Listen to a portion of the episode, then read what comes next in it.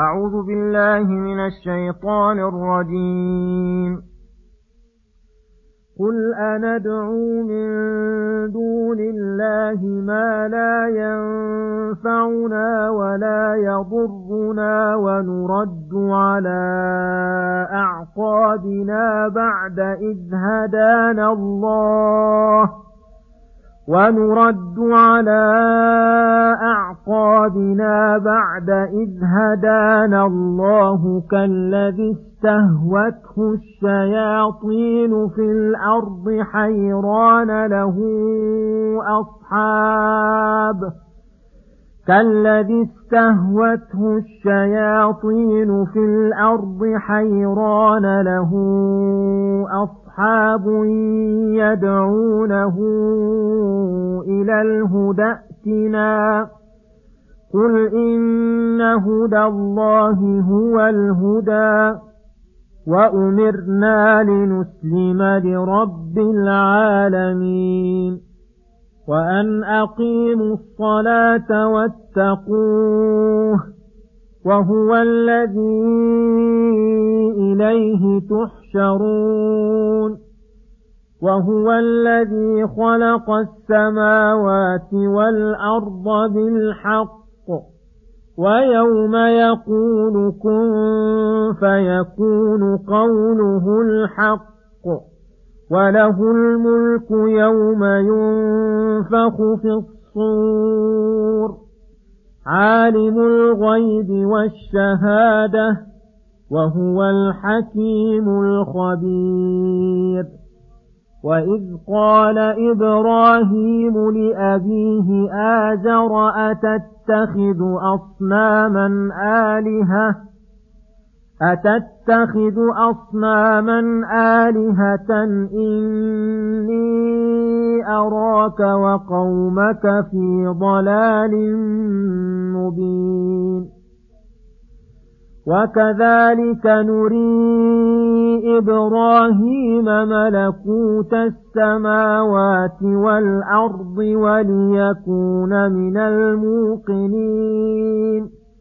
فلما جن عليه الليل رأى كوكبا قال هذا ربي فلما أفل قال لا أحب الآفلين فلما رأى القمر بازغا قال هذا ربي فلما أفل قال لئن لم يهدني ربي لأكونن من القوم الضالين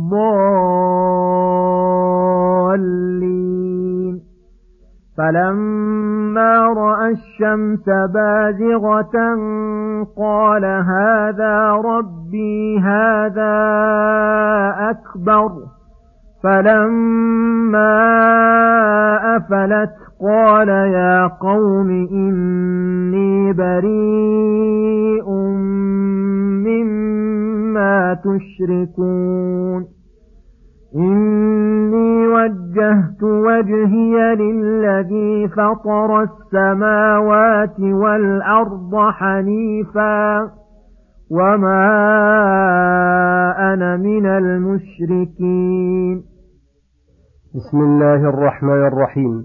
السلام عليكم ورحمة الله وبركاته.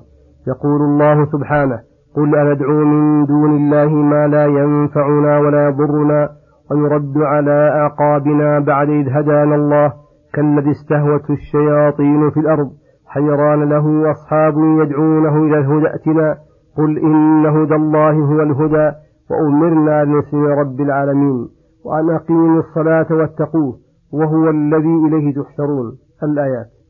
قل أي يا أيها الرسول للمشركين بالله الداعين معه غيره الذين يدعونكم إلى دينهم مبينا وشارحا لوصف آلهتهم التي يكتفي العاقل بذكر وصفها عن النهي عنها. فإن كل عاقل إذا تصور مذهب المشركين جزم ببطلانه قبل أن تقام البراهين على ذلك فقال أندعو من دون الله ما لا ينفعنا ولا يضرنا وهذا وصف يدخل فيه كل من عبد من دون الله فإنه لا ينفع ولا يضر وليس له من أمر شيء إن الأمر إلا لله. ويرد على أعقابنا بعد إذ هدانا الله أي وننقلب بعد هداية الله لنا إلى الضلال ومن الرشد إلى الغي ومن الصراط الموصي إلى جنات النعيم إلى الطرق التي تفضي بسالكها إلى العذاب الأليم. فهذه حال لا يرتضيها ذو رشد وصاحبها. وصاحبها كالذي استهوته الشياطين في الأرض أي أضلته وتيهته عن طريقه ومنهجه الموصل إلى مقصده فبقي حيران له أصحاب يدعونه إلى الهدى. والشياطين يدعونه إلى الردى فبقي بين الداعيين حائرا. وهذه حال الناس كلهم إلا من عصمه الله تعالى.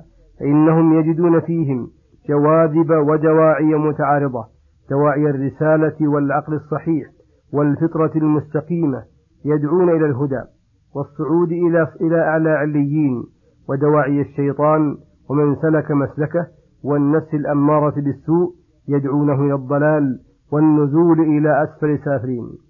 فمن الناس من يكون مع دواعي الهدى في أموره كلها أو أغلبها ومنهم من بالعكس من ذلك ومنهم من يتساوى لديه الداعيان ويتعارض عنده الجاذبان وفي هذا الموضع تعرف أهل السعادة من أهل الشقاوة. وقوله قل إن هدى الله هو الهدى أي ليس الهدى إلا الطريقة التي شرعها الله على لسان رسوله وما عداه فهو ضلال وردى وهلاك وأمرنا لنسلم لرب العالمين. لأن ننقاد لتوحيده ونستسلم لأوامره ونواهيه وندخل تحت عبوديته فإن هذا أفضل نعمة أنعم الله بها على العباد وأكمل تربية أوصلها إليهم وأن أقيموا الصلاة. أي وأمرنا أن نقيم الصلاة بأركانها وشروطها وسننها ومكملاتها. واتقوه بفعل ما أمر به واجتناب ما عنه نهى وهو الذي إليه تحشرون. أي تجمعون ليوم القيامة فيجازيكم بأعمالكم خيرها وشرها وهو الذي خلق السماوات والأرض بالحق ليأمر العباد وينهاهم ويثيبهم ويعاقبهم ويوم يقول كن فيكون قوله الحق الذي لا مرية فيه ولا مثنوية ولا يقول شيئا عبثا وله الملك يوم ينفخ في الصور أي يوم القيامة خصه بالذكر مع أنه مالك كل شيء لأنه تنقطع فيه الأملاك فلا يبقى ملك إلا الله الواحد القهار. عالم الغيب والشهادة وهو العزيز وهو الحكيم الخبير أي عالم الغيب والشهادة وهو الحكيم الخبير الذي له الحكمة التامة والنعمة السابغة والإحسان العظيم والعلم المحيط بالسرائر والبواطن والخفايا. لا إله إلا هو ولا رب سواه. ثم يقول سبحانه إذ قال إبراهيم لأبيه آزر أتتخذ أصناما آلهة؟ إني أراك وقومك في ضلال مبين وكذلك نري إبراهيم ملكوت السماوات والأرض وليكون من الموقنين. الآيات. يقول تعالى واذكر قصة إبراهيم عليه الصلاة والسلام مثنيا عليه ومعظما في حال دعوته التوحيد ونهيه عن الشرك. إذ قال إبراهيم لأبيه آزر أتتخذ أصناما آلهة؟ أي لا تنفع ولا تضر وليس لها من أمر شيء. إني أراك وقومك في ضلال مبين حيث عبدتم من لا يستحق من العبادة, من العبادة شيئا. وتركتم عبادة خالقكم ورازقكم ومدبركم.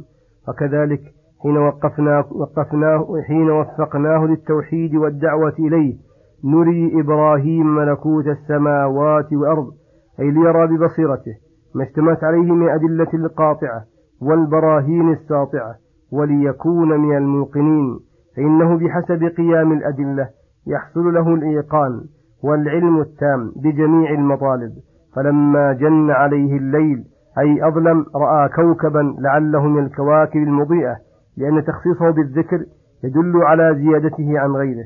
ولهذا والله أعلم. قال من قال إنه الزهرة. قال هذا ربي أي على وجه التنزل مع الخصم. أي هذا ربي فهلم ننظر هل يستحق الربوبية؟ وهل يقوم لنا دليل على ذلك؟ فإنه لا ينبغي لعاقل أن يتخذ إلهه بغير حجة ولا برهان. فلما أفل أي غاب ذلك الكوكب قال لا أحب الآفلين. أي الذي يغيب ويختفي عمن عبده. فإن المعبود لا بد أن يكون قائما بمصالح من عبده ومدبرا له في جميع شؤونه. فأما الذي يمضي وقت كثير وهو غائب فمن أين يستحق العبادة؟ وهل اتخاذه إلها إلا من أسفه السفه وأبطل الباطل؟ فلما رأى القمر بازغا أي طالعا رأى زيادته على نور الكواكب ومخالفته لها قال هذا ربي تنزلا فلما أفل قال لئن لم يهدني ربي لأكونن من القوم الضالين. فافتقر غاية الافتقار إلى هداية ربه وعلم أنه إن لم يهده الله فلا هادي له وإن لم يعنه على طاعته فلا معين له. فلما رأى الشمس بازغة قال هذا ربي هذا أكبر من الكوكب ومن القمر. فلما أفلت فقرر حينئذ هدى واضمحل الردى قال يا قوم إني بريء مما تشركون حيث قام البرهان الصادق الواضح على بطلانه. إني وجهت وجهي للذي فطر السماوات والأرض حنيفا أي لله وحده مقبلا عليه معرضا عمن سواه وما أنا من المشركين. فتبرأ من الشرك وأذعن بالتوحيد وأقام على ذلك البرهان. وهذا الذي ذكرنا في تفسير هذه الآيات هو الصواب والله أعلم. وهو أن المقام مقام مناظرة من إبراهيم لقومه وبيان بطلان إلهية هذه الأجرام العلوية وغيرها. وأما من قال إنه مقام نظر في حال طفوليته فليس عليه دليل وصلى الله وسلم على نبينا محمد وعلى آله وصحبه أجمعين. وإلى الحلقة القادمة غدا إن شاء الله. والسلام عليكم ورحمة الله وبركاته.